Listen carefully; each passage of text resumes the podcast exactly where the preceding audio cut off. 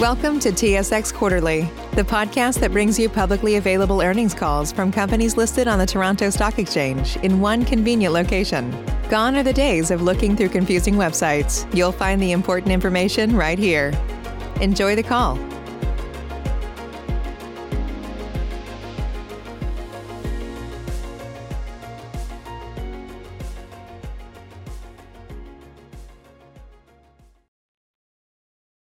Good day, ladies and gentlemen, and welcome to the Enghouse Q3 2020 conference call. As a reminder, today's conference is being recorded. At this time, I would like to turn the conference over to Steve Sadler, Chairman and CEO. Please go ahead, Mr. Sadler. Good morning, everybody. In this era of social distancing, I'm here today with Todd May, VP Legal Counsel, Doug Bryson, VP Finance, and Vince Masood, Global President. Before we begin, I'll have Todd read our forward disclaimer. Certain statements made may be forward-looking. By their nature, such forward-looking statements are subject to various risks and uncertainties, including those in Enghouse's continuous disclosure filings, such as its AIF, which could cause the company's actual results and experience to differ materially from anticipated results or other expectations. Undue reliance should not be placed on these forward-looking statements and information, and the company has no obligation to update or revise any forward-looking information, whether as a result of new information, future events, or otherwise. Thanks, Todd. Doug will now give an overview of the financial results. Thanks, Steve. Yesterday, Enghouse announced its third quarter unaudited financial results for the period ending July 31st, 2020. All the financial information is in Canadian dollars unless otherwise indicated. Key financial and operational highlights for the 3 months ended July 31st compared to the same period in 2019 are as follows. Revenue grew 29.7% to $131.3 million. Results from operating activities increased 56.2% to $42.2 million. Net income increased 77.3% to $26 million or 46 cents per diluted share. Adjusted EBITDA increased 62.4% to $45.6 million. Cash flows from operating activities, excluding changes in working capital, increased 58.8% to $45.3 million. Cash, cash equivalents, and short-term investments were $228.9 million, an increase from $150.3 million at October 31st, 2019, which was achieved after making payments of $19.5 million for dividends and $43.9 million for acquisitions this year. The company has no long-term debt other than a nominal amount that is non-interest-bearing. In the quarter, the company experienced growth from both internal sources and from acquisitions. Internal growth includes the expansion of the acquired businesses, particularly video, since acquisition. To date, COVID-19 continues to have an overall positive impact on revenue.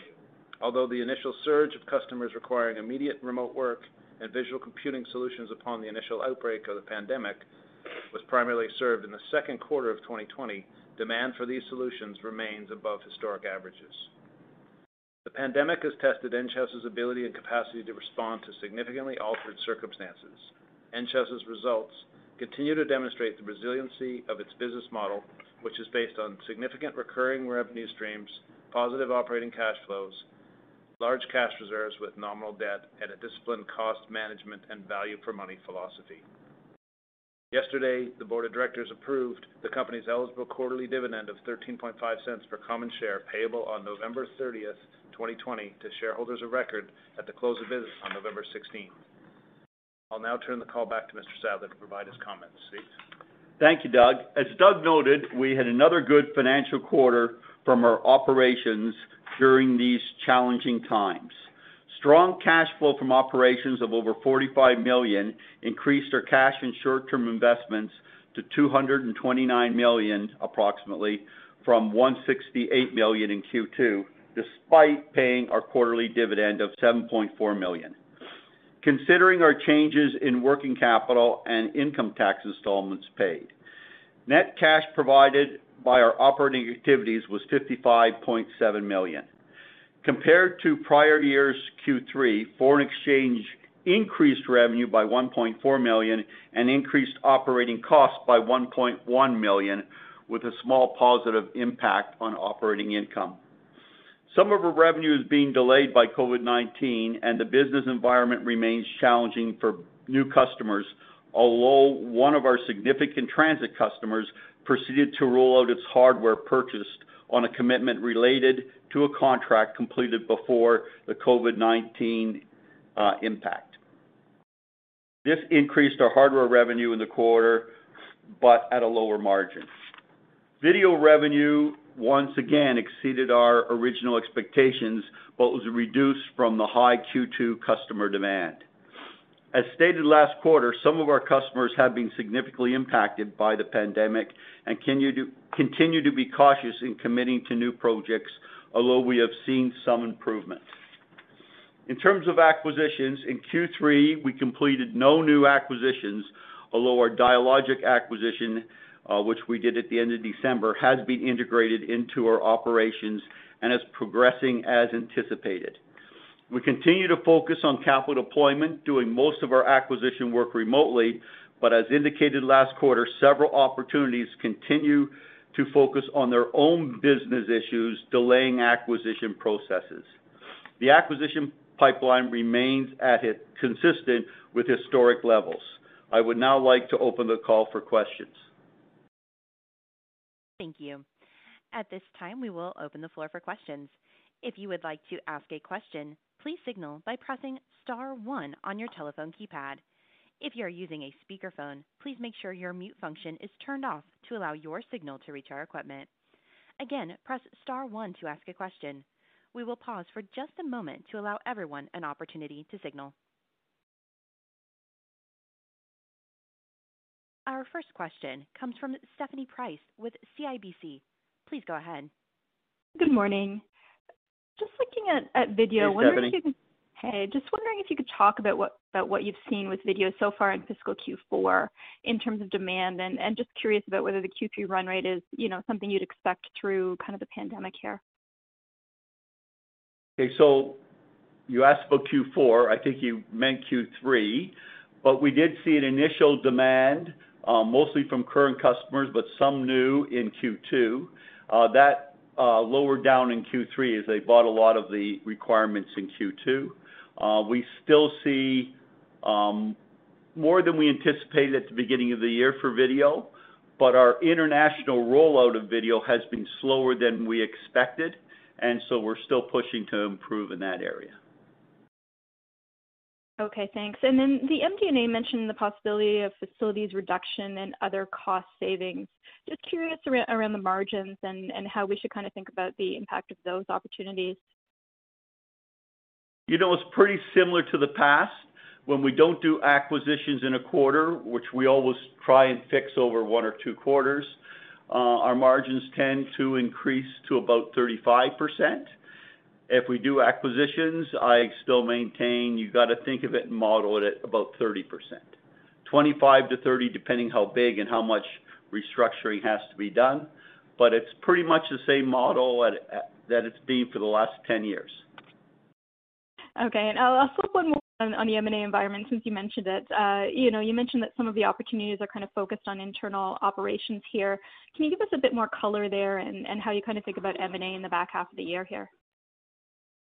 So we're pretty set up to do M&A, but you got to remember opportunities that we see, they're having their people work from home, and they're a little slower gathering data for us and doing the due diligence process.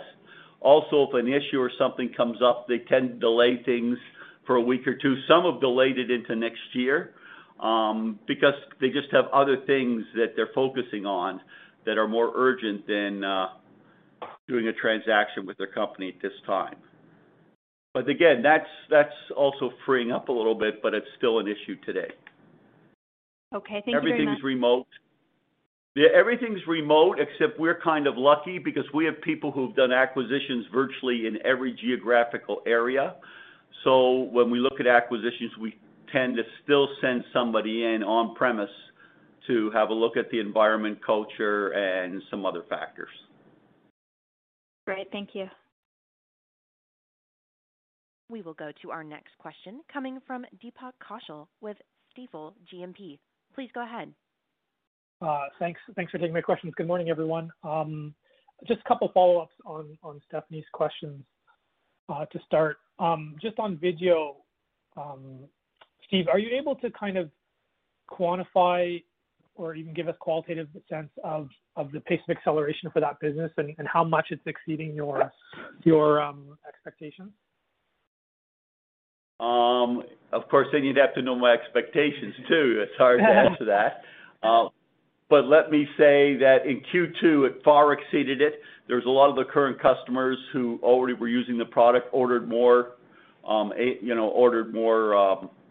license revenue and some hosting revenue. That was mostly in Q2. We saw still some in Q3, but it has slowed down in Q3. Okay, and I don't predict to... I don't really predict Q4, but it's still, the work from home environment, there's a lot of moving parts. It's still an important area for us going forward. Got it. And for the non-video part of the interactive business, any color on that, the call center, contact center side?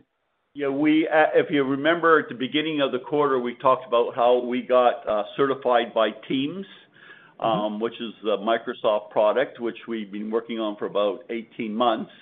And we've had several of our products certified now. So that's positive.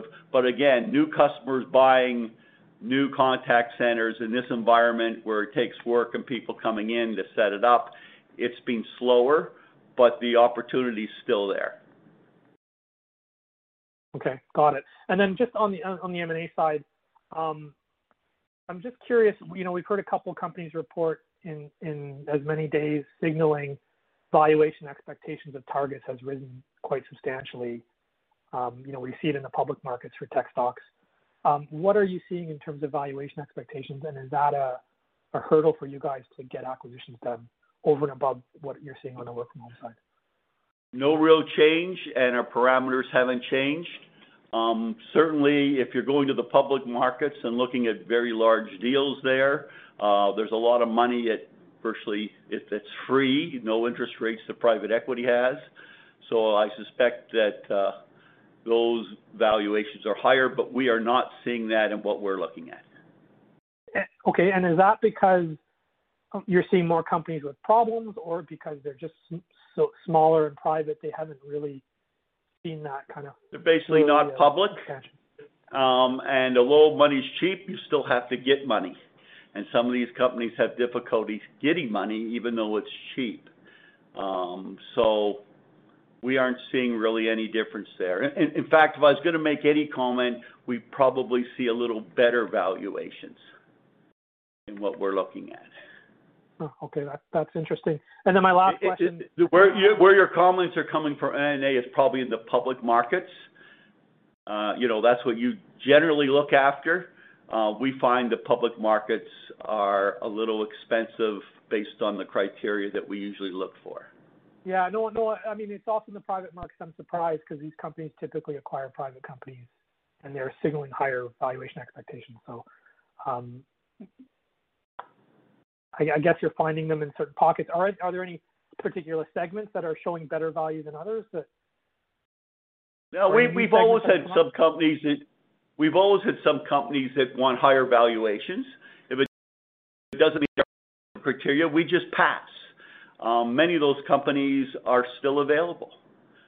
So, often when people say, yeah, the numbers are higher, et cetera, either they're justifying paying more or justifying not doing stuff. We're not finding that in the areas that we're looking at. Okay, that's very helpful. Thank you for taking my questions, and we'll talk to you again soon. Thank you. And once again, if you would like to ask a question, you may press *1 now. We will go to our next caller, Tom Travar with RBC Capital Markets. Please go ahead. Hi, good morning. It's Paul Travar. Just follow up on M&A. The MD&A mentioned other income increased by about $2.5 million because of unrealized gains and investments in equity positions. Are those trading positions, or are you considering acquisitions of public companies? We're always considering acquisitions of both public and private. You say trading positions, if we see a company that is a potential acquisition, sometimes we take a foothold in it. Often when they do that, for some magic reason, the stock runs up And then if we make some money and it's above our valuation expectations, we sell it. Okay, so nothing to disclose. So we're not out trading, but they are potential companies. We would buy the whole company, and you know, sometimes when you talk to them, magically, all of a sudden their stock goes higher, and we're not interested in paying up. We're very disciplined, so then we may just sell our positions at that point. Okay. Also, in regards to M&A, I mean, you mentioned that you have people on the ground that can visit targets in all your regions. But from your perspective, though, I mean, you tend to be hands-on with M&A. How are you adapting to this? You know, the challenge of, you know, travel restrictions in this environment, and also doing M&A from a remote basis. Is it something you're finding comfortable adapting to, or would you prefer going back to the old world of travel and in-person meetings? Okay, so about 80% plus of our M&A work is done remote and always has been. We tend to go to the site to finish off and just, you know, have the talk with the people. We now have video. We do that through video and online. And we really just have someone remotely go there, just sort of get the layout and get another view. So we never just do it with one view. We always have several people maybe ask the same questions to make sure we get the same answers. Okay, thanks for that perspective. One more from me. In regards to professional services, this flat quarter over quarter, are you still seeing challenges in terms of travel restrictions and the inability to travel to customer locations as just restraining the ability to do professional services? And more recently, as we enter the fall, are you seeing that beginning to lift, or is it still a challenging environment? It's still pretty challenging there, but a lot of our professional services is not done on a customer site. It's done on our site or done even from people working at home.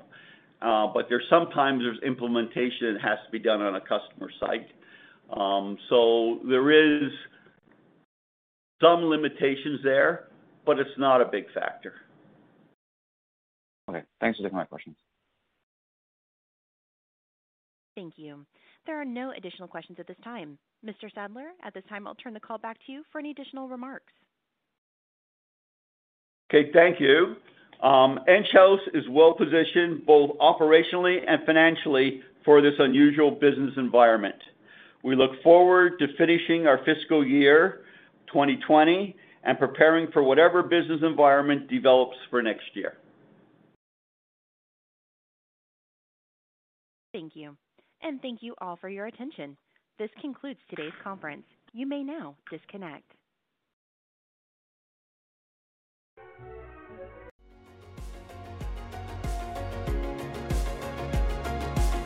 Thank you for listening to TSX Quarterly. If you enjoyed the cast, remember to leave a good rating. And remember, for any additional inquiries, please consult the company's investor relations section on their website.